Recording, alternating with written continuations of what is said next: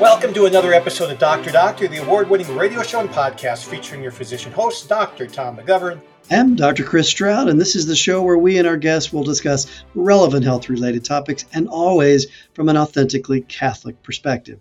Now, Dr. Doctor is brought to you in part by the generous underwriting of our friends at CMF Curo. You can learn a lot more at mycatholichealthcare.org, and you can live your Catholic faith in your healthcare at CMF Curo. Today, our guest will be heard across the EWTN Global Catholic Radio Network, and we have an emphasis on global today with Dr. Dermot Kearney. He's an Irish-born physician practicing in London or in England, Northeast England, who has saved babies' lives by interrupting the abortion by mail two-pill process for dozens of women and he suffered for his good work. I met Dermot at two different meetings in September the annual Catholic Medical Association conference in Denver, and the following week in Rome at the quadrennial or triennial International Congress of Catholic Medical Associations. He is a wise, kind, and gentle man who demonstrates that dad humor does not exist only on this side of the Atlantic. I hope you enjoy uh, getting to know him as much as, as I have. And I think uh, if you're a guy listening, your wives will probably just be enamored by his Irish lilt. So, Chris, maybe we could start with a story that illustrates why Dermot's story is so important. Yeah, sure. Let's start with this, Tom. You said dad humor, not bad humor, in case the listeners. I did. Have I did. Dad. More, father, connection. Yes. Yeah, because they're yes. different. They're completely there different. There is. There is. yeah, you know, in this this scenario, it's almost impossible to pick a story because there are just too many. Uh, it's story after story after story, and and they're all pretty strikingly similar with with slight variations but they all go something you know along these lines. A young woman finds herself most typically i would say alone uh, very frightened and feeling pretty isolated. And she's told by someone that the answer to all of her problems is an abortion. Um, and then all she needs to do is take these two pills about 48 hours apart and her problems go away. Well you know the reality is the baby goes away um, not her problems. But then something happens, magically almost, after she takes the first pill while waiting to take the second pill, and she changes her mind. Now, the establishment, our friends at Planned Parenthood and their international equivalents, will say, sorry, there's no going back. Um, but listeners will remember we had a, a show some time back well, with Dr. Delgado of the Steno Institute. He's an author of a huge study looking at this very phenomenon. And he and we would argue you can go back and you can save this baby, or at least some of them. He published a landmark study that showed somewhere almost 70% of pregnancies could be saved by taking progesterone in between the first and the second dose and skipping the second dose for women who changed their mind. Um, this study showed that it was safe for the mother, and if the pregnancy went on and it was successful, that it was really safe for the baby. So, this idea of progesterone in pregnancy, we've been talking about for generations. And there's scientific literature going back to the 40s. That's actually older than you and I, Tom. Yes, yes, it is. and progesterone poses absolutely no risk to the mom or the baby. Well, this should be, you know, a no brainer, right? Well, it's not the case. It's very controversial, as we're going to hear.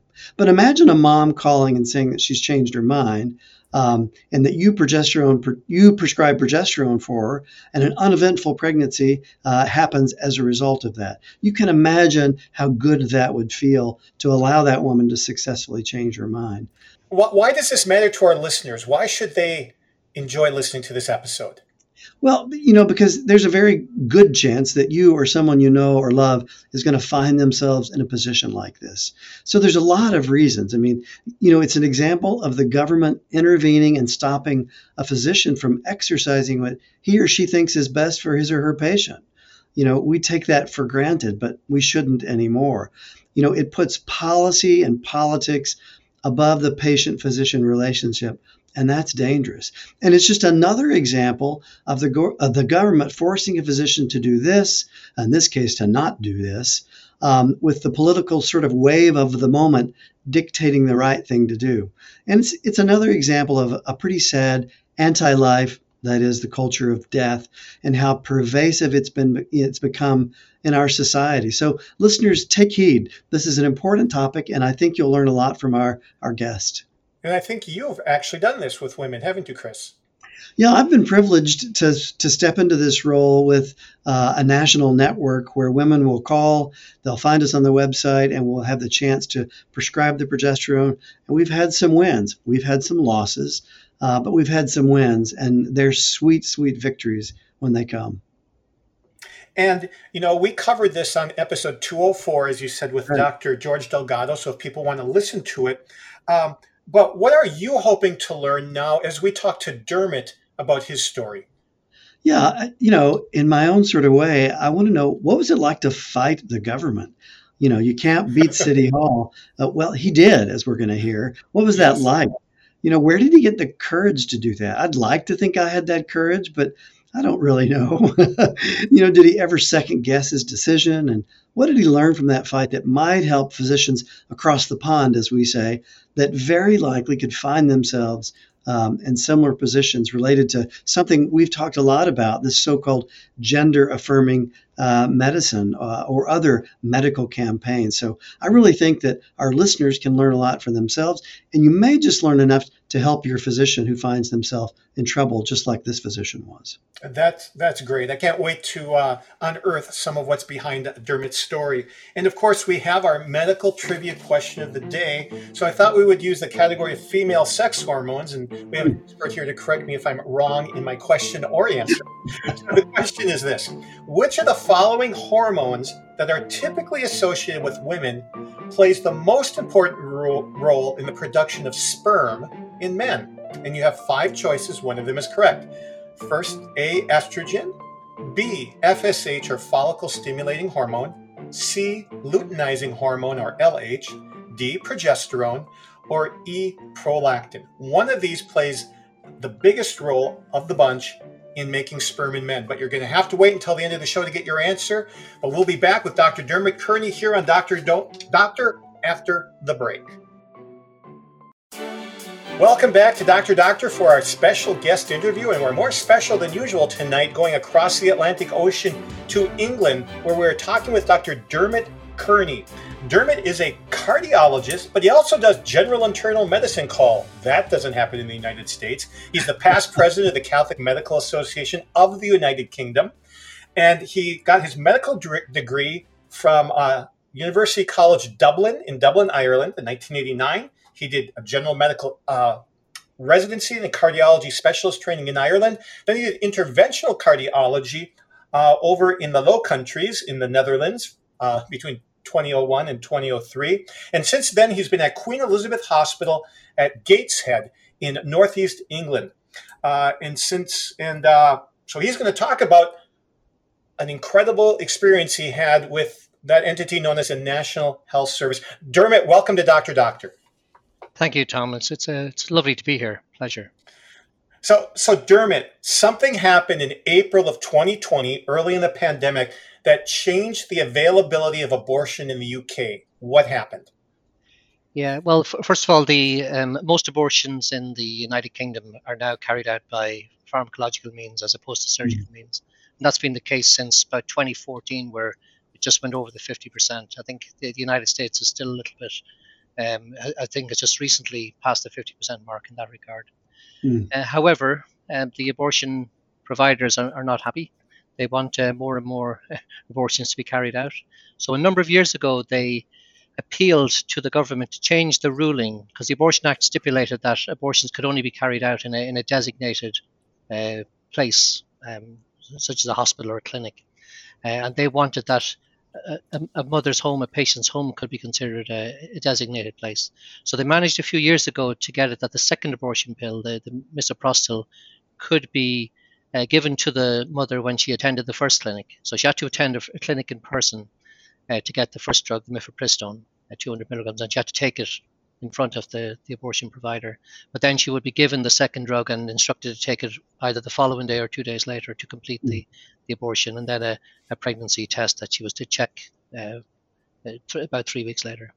Our listeners no, that, probably... There's a change that happened in April I wanted yep. to clarify here. Yeah, so so in April, so with the, with the COVID pandemic, um, that opened the door for the abortion providers to make it even more liberalised. So they claimed that women it wouldn't be safe for them to go to to uh, clinics to pick up this this first pill to get the first pill. So they, they demanded and appealed that uh, the whole process could be could could be considered uh, that a mother's home could be considered the, the, place where all abortions could take place, including the first pill. So they appealed so for. I was, excuse me for interrupting. I was just going to say maybe listeners would benefit from you giving us a sense of sort of the uh, abortion temperature, you might say. We're pretty familiar with what it's like here in America, but for the average person on the street, if you just struck up a conversation uh, about abortion, what, what's that like there? It's um, it's deeply ingrained. Um, abortion is considered by the vast majority of people uh, to be a woman's right, a reproductive mm. right. Uh, they, having said that, the majority of people don't think about it, and it's not an issue that people in, in Britain are prepared to discuss very mm. openly. Uh, some might have strong feelings one way or another, but it's only a very small minority on both sides of the argument. So the the, the, the staunchly pro-life people like myself and the staunchly pro-abortion people uh, are happy to engage in conversations to try to get mm. their point of view across. But I would say at least 95% of the population would prefer not to discuss that topic. Uh, having said that, if you asked most people on the street, they would say, "Oh yeah, well it's a, it's a woman's right to choose." Uh, for mm. example, I, I, did a, I did a survey myself in my own hospital. I think you might find this interesting among doctors, and I think doctors are pretty representative of the, the general population, and they're not as well educated as uh, we would like to believe. I'm afraid. I asked them a simple question first. I, I went just from ward to ward, taking op- opportunistic um, audit that I did. I asked this first question: In your opinion, should abortion be decriminalized? the vast majority said, oh, but it is decriminalized. So that's, first of all, they, they show they didn't understand the law because abortion still is a criminal offense in the United Kingdom. It must be carried out under the terms of the, the Abortion Act or else it is a criminal offense. So that gave me the opportunity to, to discuss the legality and so on. But uh, 85% of, of the respondents said, oh, yeah, it should be decriminalized. So mm. then I asked them, I said, okay, if I ask the question in a different way, in your opinion, should abortion be available for any reason without restriction up to birth? uh, would that have changed your mind? And 95%, so 85% had said, oh yeah, it should be decriminalized, but a whopping 95% said, oh no, no, no, that can't be right. And they all had mm. different reasons. Some, oh no, you can't go beyond 24 weeks, or you can't go beyond the heartbeat, or you can't go beyond sentience, or other sort of arbitrary time points that they'd chosen. So it's interesting that, well, two things. It showed me that doctors don't understand the issue and, and the, the legality of the situation. But secondly, it showed that, by, which we all know, by asking the question in a particular way in a, in a poll, you can get whatever response that, that you want by just changing the, the question around. So, and I think that would be reflected that most people do not understand what abortion is. They would accept that it is a, a, a woman's right to have an abortion if it's her if it's her choice. Uh, but when you actually show them, for example, the videos or the pictures, that quickly changes the mind and mm. hearts in, in a lot of cases. So, Dermot, when abortion became easier to come by, both pills could be sent to the house of the, the mother. Did the abortion rate go up? And yeah. Yeah. how did you get involved?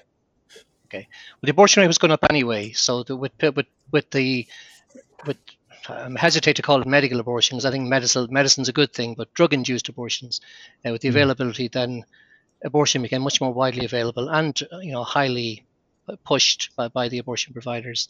But certainly there was an increase in the numbers of, of abortions being carried out once it became possible to do it without the, the inconvenience of having to go to a clinic. So, so that came about, uh, as you correctly said, towards the end, at the end of March, start of April uh, 2020, with using the excuse as the COVID, the COVID pandemic. Uh, initially, it was meant to be just a temporary measure, but earlier this year, that has now become a permanent feature of, of, of the law. And so I became involved in the abortion reversal uh, process. Uh, uh, we had started, or we had been thinking about this long, long before COVID ever came on the scene, or long before um, pills by post or telemedicine uh, be- became a, a, prominent feature of, of, abortion provision. It goes back as far as 2012, uh, 20, 2014, sorry. Um, I'm a member of the, as you said, of the Catholic Medical Association. I've been on their council since 2010. And at one of our council meetings in 2014, uh, a wonderful man called Jack Scarisbrick, who founded one of the, the strong pro life organizations in this country called Life. He attended our council meeting and he had heard reports coming from the United States that um, while abortion by drugs was not as commonly uh, performed in the United States, but already there were women who were receiving progesterone treatment to, in an attempt to save their babies after they'd taken the first mifepristone. He had heard reports of this. None of us knew anything about it because it was only established around 2012 by the, the Abortion Pill Reversal Network in the US. So he asked us, could we look into this? So we decided we would. We were a little bit skeptical, all of us on the council. There was about 15 of us there. We were concerned, you know, first of all, could it could it actually work? Would it be effective? Because mm. we'd been led to believe that mifepristone was a potent drug. It induces abortion almost immediately. So, you know, even if you give progesterone, um, the antidote to mifepristone, uh, would it have any effect? We were concerned about the possibilities of, uh, uh of you know, if the baby did survive, uh, would there be some congenital problems, thinking of thalidomide and so on. Uh, so we quickly um, satisfied ourselves that, that that wouldn't be the case when we looked into it in a little bit more detail. But we were determined that we would look at least uh, look into the, the issue. There wasn't a lot of information available, most of it coming from the United States, and just a few small case reports. But we also saw that there was opposition to the uh, to the whole concept of abortion reversal treatment from the the, the staunch uh, pro-abortionists. Um, not a lot happened until about 20, 2018 at our um, annual conference uh, of the CMA. Another wonderful pro-life advocate called Clare McCullough of Good Counsel Network in London. She came to our conference and she appealed with us that so many women were coming to them, having changed their minds after they'd taken mifepristone. Could we please do something about it? So, having now got this second um, request, and this time more forcefully, we decided we had to really try and do something. So I went to the United States um, to meet George Delgado. I attended the oh. The, the, U.S. annual um, education conference in Dallas that year, 2018.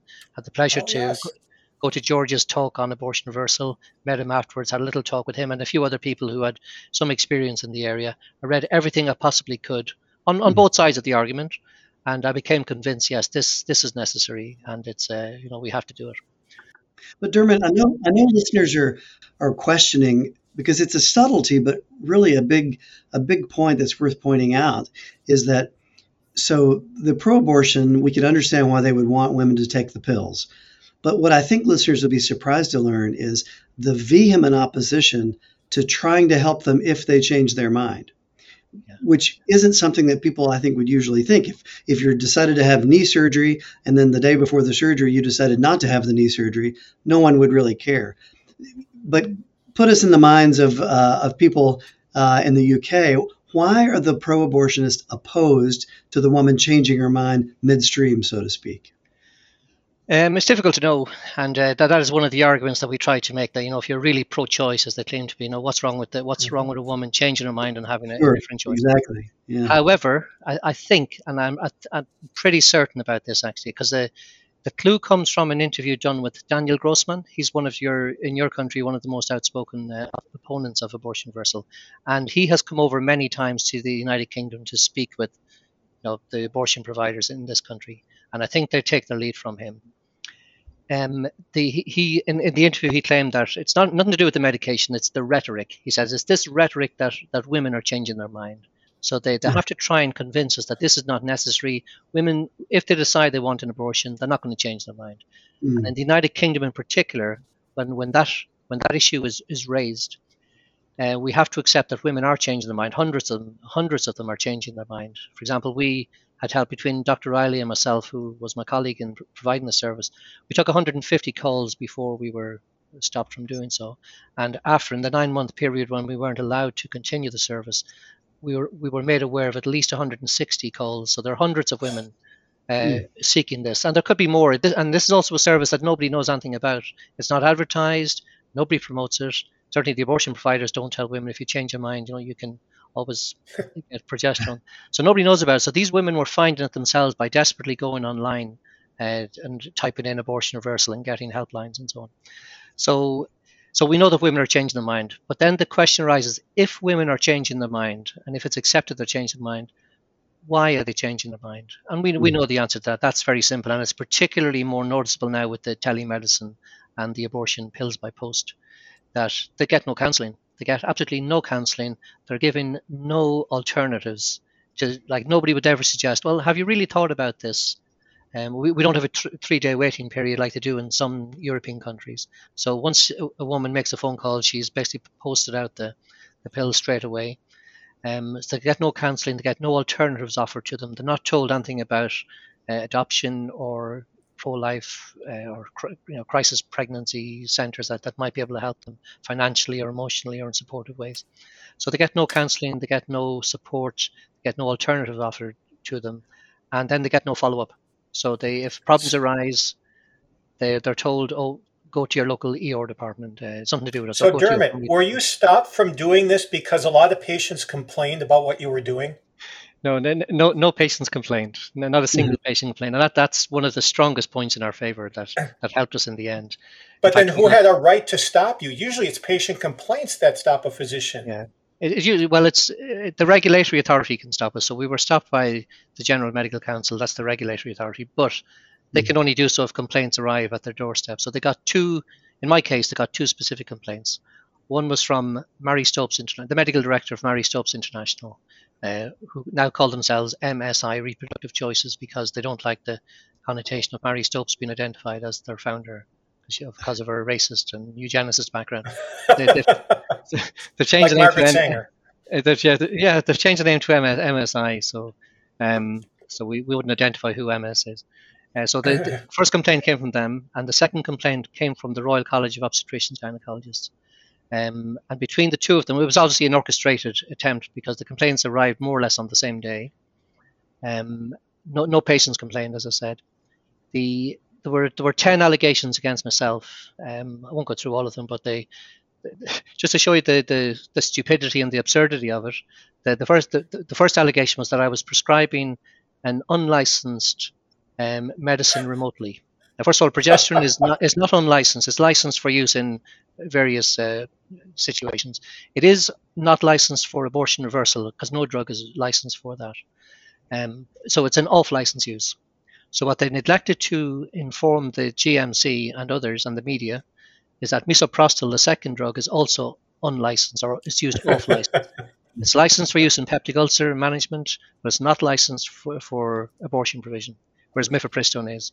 So they neglected that. I also I also pointed out in my defence that um, methotrexate, quite a dangerous drug actually, is widely adopted and promoted by the Royal College of Obstetricians for management, medical management of ectopic pregnancy, but it is not licensed for that for that indication. It's licensed for rheumatoid arthritis and chronic inflammatory disorders.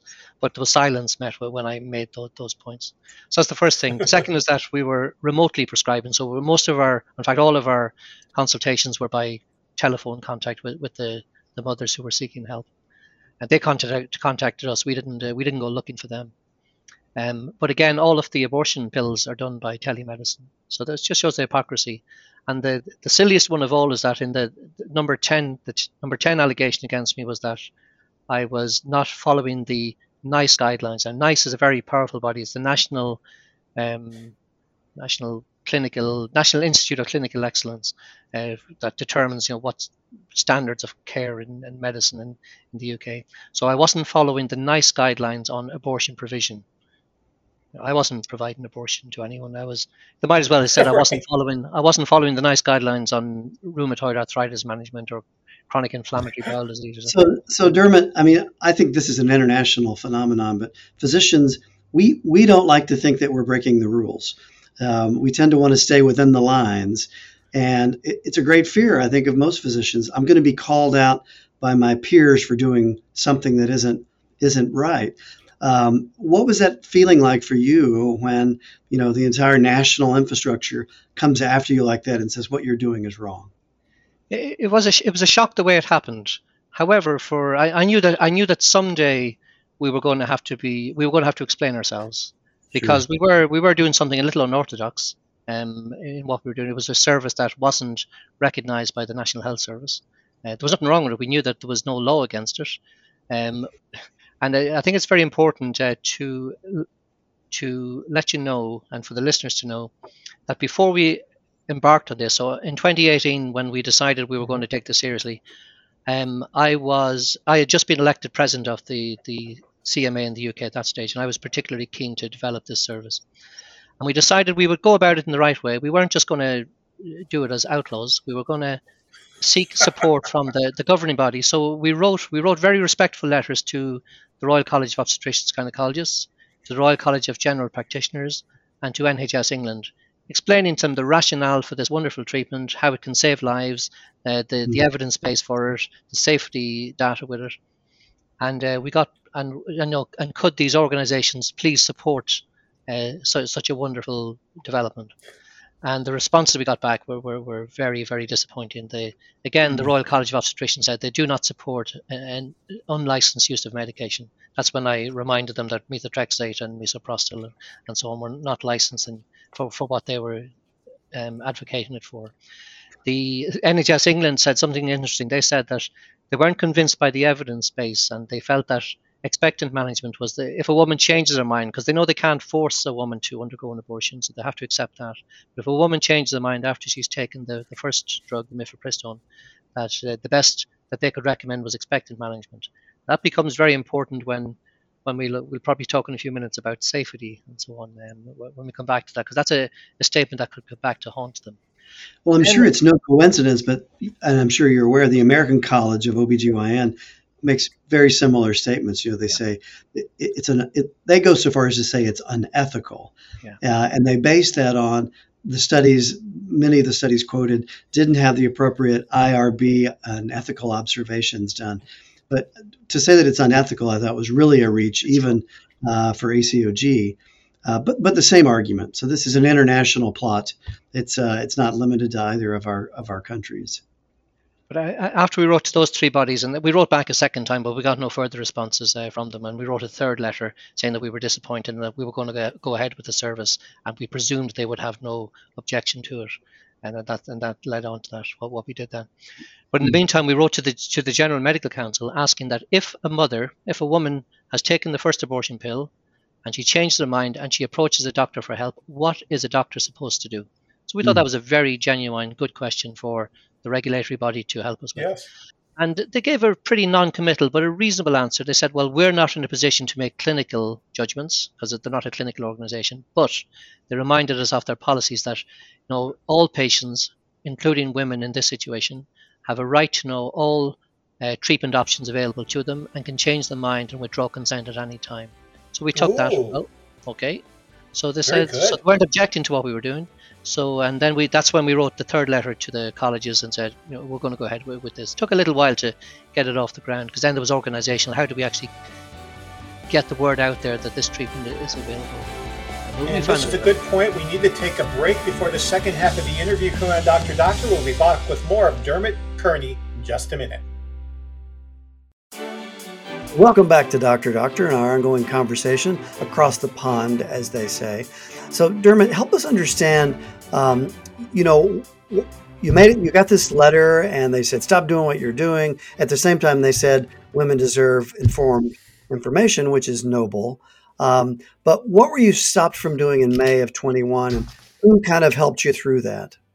Yeah, we, got uh, myself and Dr. Reilly. We got um, an, an, email from the GMC, the General Medical Council, on the actually the 28th of April, to inform us that uh, serious complaints had been made about our practice in relation to this service we had been providing, and that we were ordered to attend a tribunal, the Medical Practitioners Tribunal Service, on the 12th of May, of, of, so within two, less than two weeks in order to prepare, prepare, for it.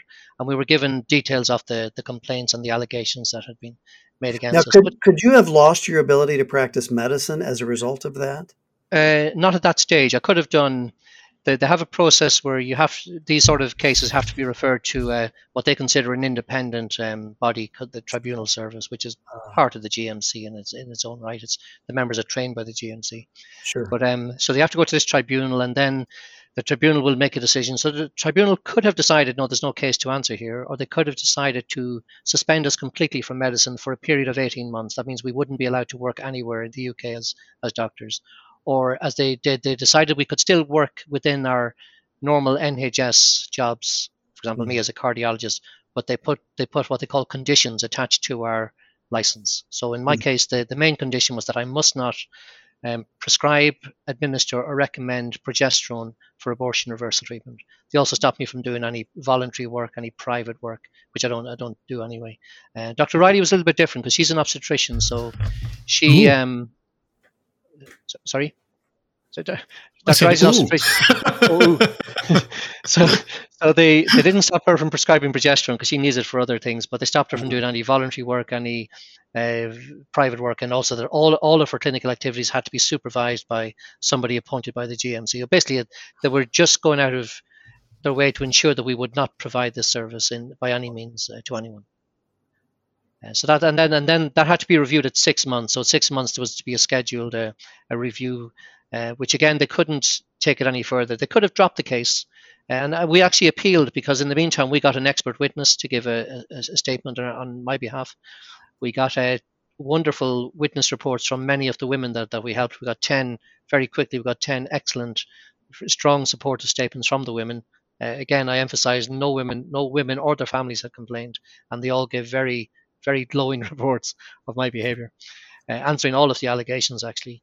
But to our surprise, so we got a, an early review in August, and we were told in advance, um, oh, this review has been called because it wasn't meant to be for another three months. We were told this review has been called right. because of new evidence that has come to light, and we thought this is it, but they're going to drop the, the charges. Uh. And unbelievably, at the start of the tribunal, the, the, the chairperson said, Now, we're not going to look at any of the evidence. We're just here to look at the allegations once again. And my, my, my solicitors were thought this was unbelievable because they're you know serious lawyers who work in proper courts of law. Right. And they, they thought they thought that this is we we got to take this into the proper secular courts, if you like. So at that stage, we decided we were going to have to appeal to the to the High Court, and that's when we we we started negotiations to, to to take our case to the to the proper courts, if you like, out of the hands of the GMC. So, so what did you feel like at this point? Did you feel attacked? Was this hard on you? Was it hard on your wife? Dr. Yeah, Reilly? It was, it, was, it was probably hard. It was hard on Dr. Reilly because I, in, I, I, I, have to say, I was very, very, very well supported and protected. Um, within 48 hours of the, the initial email, because I had to inform the various pro-life organizations that you know we have to stop this, we can't continue, and word got out to one of our organizations called Christian Concern, who immediately took me under their wing. I hardly knew them. I, I knew them sort of vaguely because I'd been involved with some pro-life discussions uh, on on you know, abortion bills by post. But they suddenly decided they were going to because they have a Christian legal center team, mm-hmm. and they wanted to they wanted to support me. As did ADF International, by the way. So we were people were queuing up to to support us, which is great pro bono. So we didn't have to pay any anything to them. Yes. So they gave a wonderful service, and um, my initial re- reaction was you know, there's nothing we can do. We're powerless. The GMC have all the power. We just have to go along with this. And the, the CEO of Christian Concern, a wonderful lady called Andrea Williams, said, No, no, this is unjust. We will not give up. We will challenge this and we will win. Hmm. And I said, Well, okay, you know, if you if you want. I, Eileen uh, decided because she Christian Concern offered to help her as well as did ADF International, but she on legal advice decided to go with one of the, the secular indemnity uh, bodies and they defended her. They, their attitude was totally different. Keep your head down. Don't make this any worse. Don't challenge it. We know you're guilty, but let's try and aim for damage limitation, basically. we um, know you're guilty. So, in in some ways, it was a little bit more difficult for Eileen. I got wonderful support, and Christian Concern then, through their networks, had prayer groups all over the world praying for me and, and for Eileen that this would. How about uh, how about physicians, your colleagues? Were they did they line up against you, for you, or both? Uh, very few know anything about it. Uh, I wasn't allowed. To, I was, or at least I was strongly discouraged from talking about it among my uh, peers in, in the in the in my workplace. I had to go and see my medical director, who's who's basically the boss of the of all the, the doctors in the hospital, and um, he has a duty to to care for anyone that is under investigation by the GMC because doctors have committed suicide. Like mm. this can be this can be a very stressful uh, situation for doctors. Sure. And two doctors in our region committed suicide purely on the allegations, even though they turned out to be false. Um, oh. So he was he was obviously concerned for my welfare, and he was very good. Uh, he said he knew absolutely nothing about the, the issues involved, but I had to go and sit, meet him on a regular basis. And every time I'd go in, I'd say, "Are, are you okay?" And I said, "Oh, I am fine." He said, "Are, are you sure you're okay?" he he thought I should be trembling or, or in tears, or, but maybe I was naive, but I think it was the, the prayer and the support and the, the knowing that I wasn't alone and that we were doing something right. And I said to him many times, no, if if we thought we had done something wrong, that we were harming people, then I, I would be worried. I would be very concerned. But you know, if I get dismissed or suspended or whatever for doing something right, then so be it. Um, my wife, uh, you asked me about my wife. She, it was difficult yes. for her because her concern was I'm going to lose my job, which I could have done, not immediately, but I could have lost it. I, I, so after 18 months, uh, if if things had gone according to the plan of the GMC, there would have been a hearing, and the hearing could have gone either way. So I could have been completely uh, removed from the medical register, not allowed to work. Uh, the, the so GMC what short circuited it from going to that 18 month hearing? What stopped it? The, the appeal by the Christian Legal Centre. So we wrote to the High Court um, in England, which would be similar to your Supreme Court. Mm. And we were, to my surprise, we were granted a hearing. So we, we only put the submission wow. in at the end of the end of September, start of October. I thought it would take years because there was a huge yes. backlog with COVID and so on. Yes. Um, but we were granted surprisingly a hearing the 24th of February. Now, oh. 20, of this year, so within a few months. Uh, so we were, we started getting ready for that and preparing our witnesses and so on.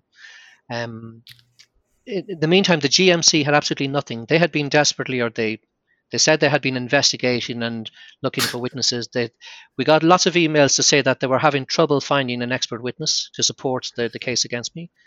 Um, we had got one within three days. Now, I would say the the expert witness we got gave a very fair and balanced um, account.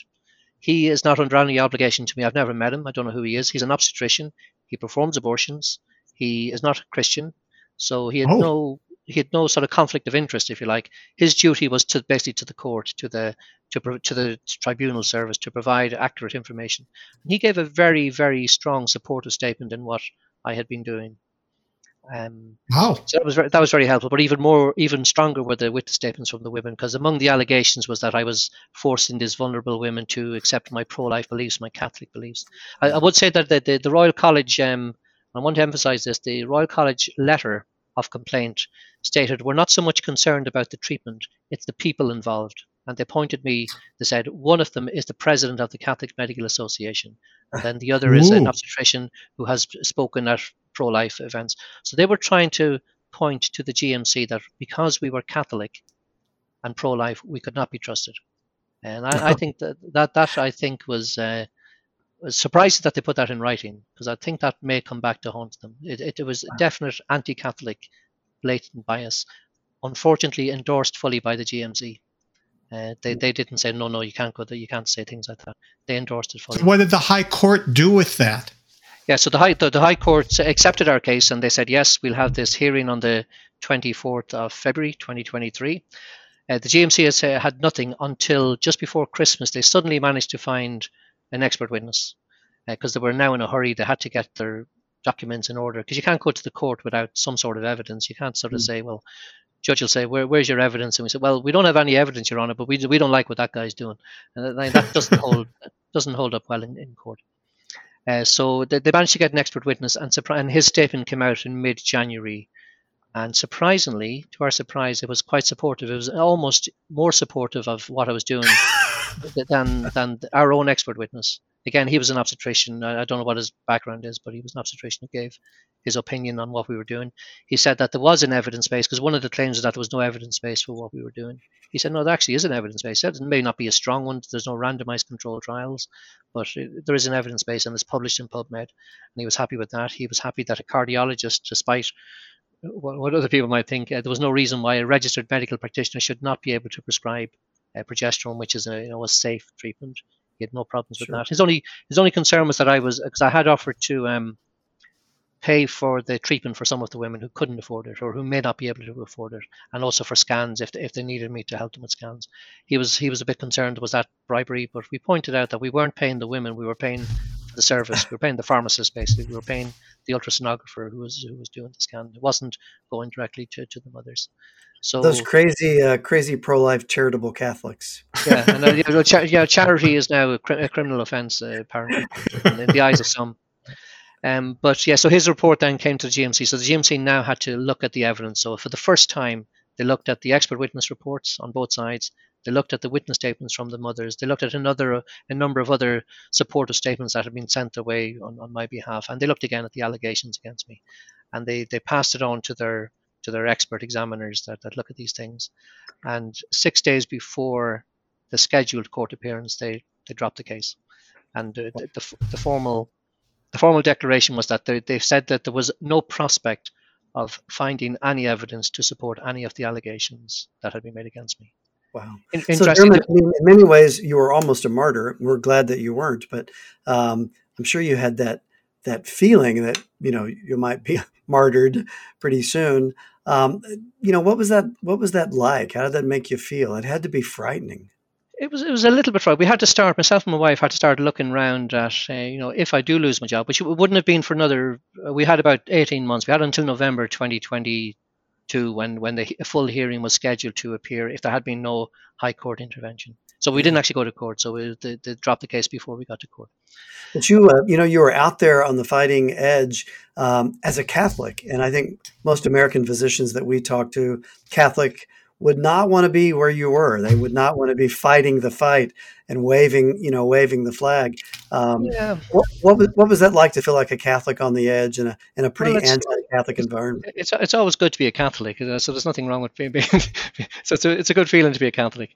Um, I suppose the, the way I looked at it, and I, I was interviewed on uh, one of you. There's, there's a wonderful guy in in, in Pennsylvania uh, called Travis Rusco, who does a, a, podcast, and he he came across my story on Twitter, I think, and he he contacted me, and I did a little webinar or a little uh, podcast with him, and he asked me that question. So a lot of our Christian listeners would want to know, like, how does your faith sort of sustain you and all of this? Mm.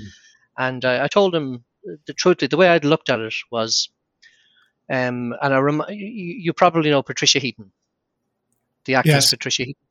She yes. been asked that a number of a number of occasions about how is she one of the very few Catholics, pro-life people in Hollywood who is prepared to stand against all of the other sort of anti-life and anti-Catholics and anti-religious. And and her, her statement really struck home with me a few years ago when she said, "Well, on the final day, it's not Barbra Streisand I'll have to stand before at the throne of judgment." And, uh, I, I, don't know her. I, I think Barbra Streisand's terrific. She's a great singer and a great actress. But uh, I, I, know I got the I knew what she meant, um, and that's that was the feeling I had. It's not the GMC, it's not the NHS that I'm going to have to stand before. So, mm. you know, I have this drive that you know, as long as we're doing what's right, then we may have to suffer the consequences. Uh, we will have to suffer the consequences, no mm. doubt about that. Um, so you know, if if if the worst had come to the worst, if I'd lost my job, I wasn't allowed to work, I, I could do something else. I wouldn't. It wouldn't be maybe as well paid.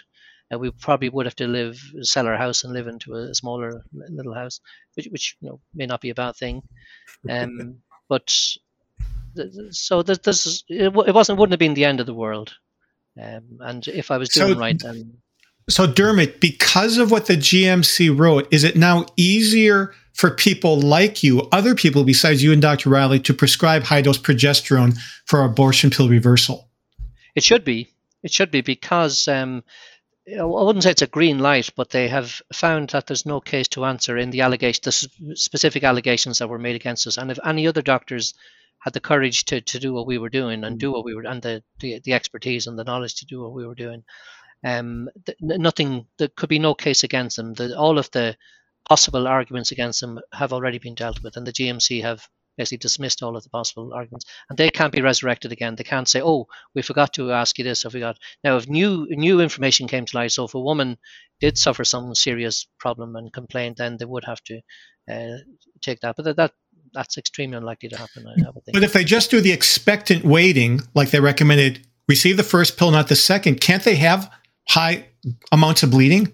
You see that that's the thing. The uh, you're probably aware of the um, well, one of the arguments that that they try to make against us is, as I said initially, they said there's no need, but you know that's obviously not true. Then they try to say, well, it doesn't work anyway. Now we can give the example. We've got um, an over 50% success rate with the women we've helped. In the United States, there's almost 4,000 babies have been born. So we know that it works. It doesn't work all the time, but it works effectively compared to doing nothing or expecting management.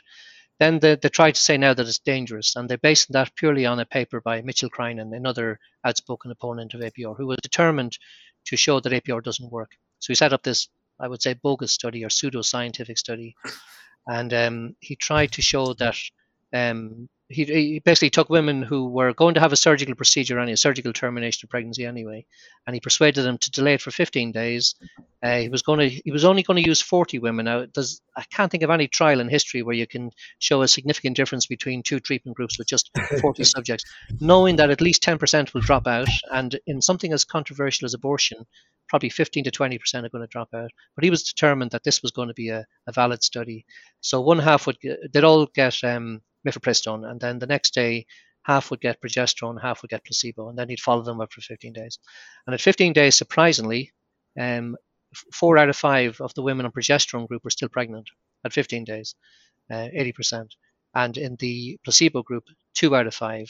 So that was demonstrating that there was a doubling of survival with progesterone, which is what we've been saying all along, basically. Now we know that if you go on beyond 15 days, there will be more losses, but it was at that early stage it was showing a significant survival advantage with the active treatment.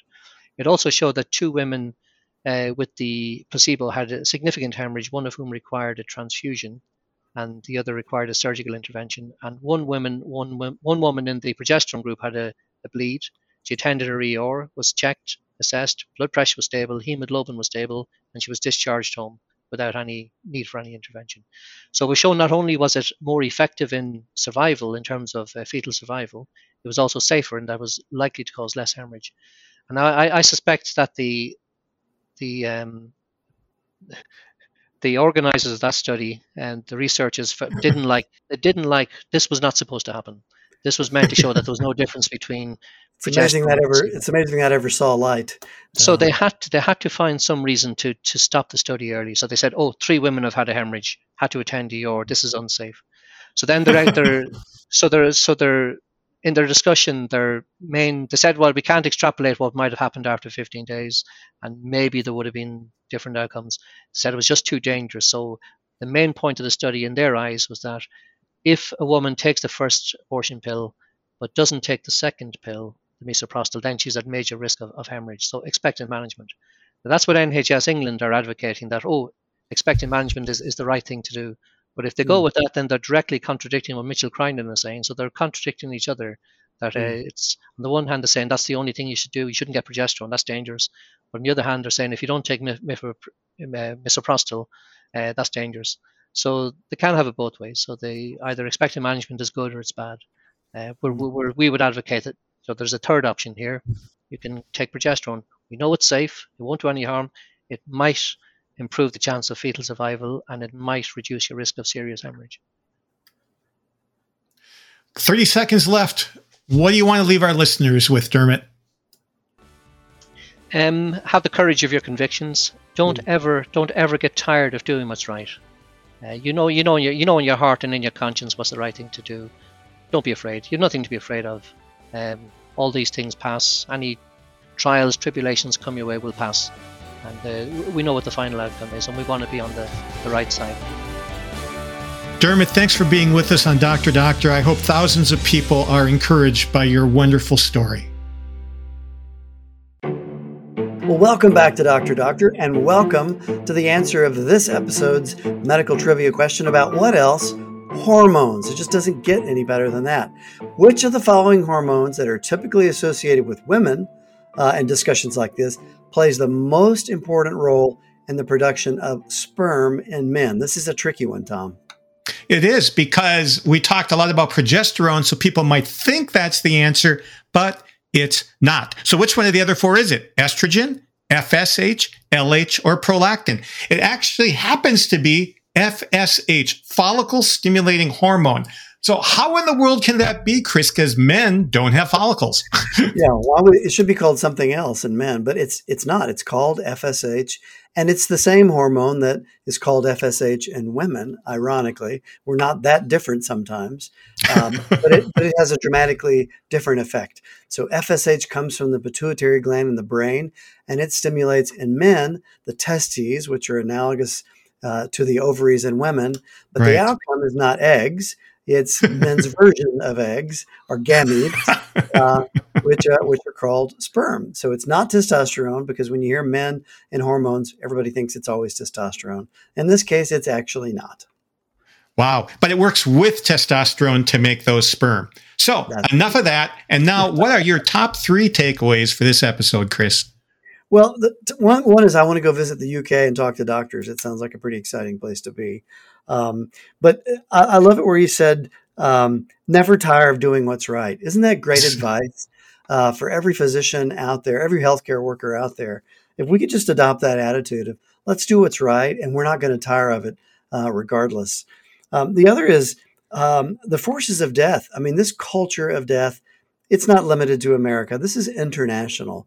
And I think he did a great job of portraying how how pro-abortion the culture is there. And then I also thought it was interesting. Europeans respond the same way as North Americans do. When you actually show them pictures of what's happening, they suddenly realize that's not what I thought, and I'm not in favor of it anymore. Right. Um, and then, lastly, a very practical point this works. Not every time, but progesterone in between the two dosages um, can save lives. And so you can direct, if you just type into your search engine progesterone and abortion reversal, you'll find an, a, a, national web, literally, of people that you can talk to, and you can be assigned a healthcare provider in your area, and you can get this treatment, or someone you care about who maybe has made the mistake of taking the first dose, they can get this treatment, and lives can be saved. Yep, the Abortion Pill Rescue Network, of which our good Dr. Chris Stroud is an important node or part in it. Well, thank you for listening to us and for listening to Dermot Kearney from the UK. We hope to get some more international guests here on Dr. Doctor. Uh, and if you want to listen to other episodes, you can do so on our website, drdoctor.org.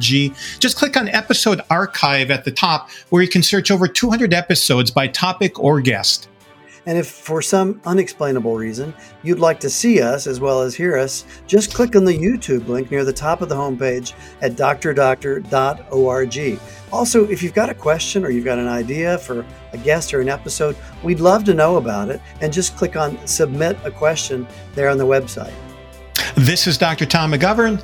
And this is Dr. Chris Stroud. We're signing off until your next dose of Dr. Doctor. The views expressed on Dr. Doctor do not necessarily represent those of your co host. Have a question for our doctors or a topic you'd like to hear about? Call or text your questions to the Holy Cross College text line at 260 436 9598 or fill out the form at drdoctor.org. Follow us on Facebook and Instagram at Dr. Doctor Show and tune in for new episodes every Friday. Plus, find all our past episodes at drdoctor.org.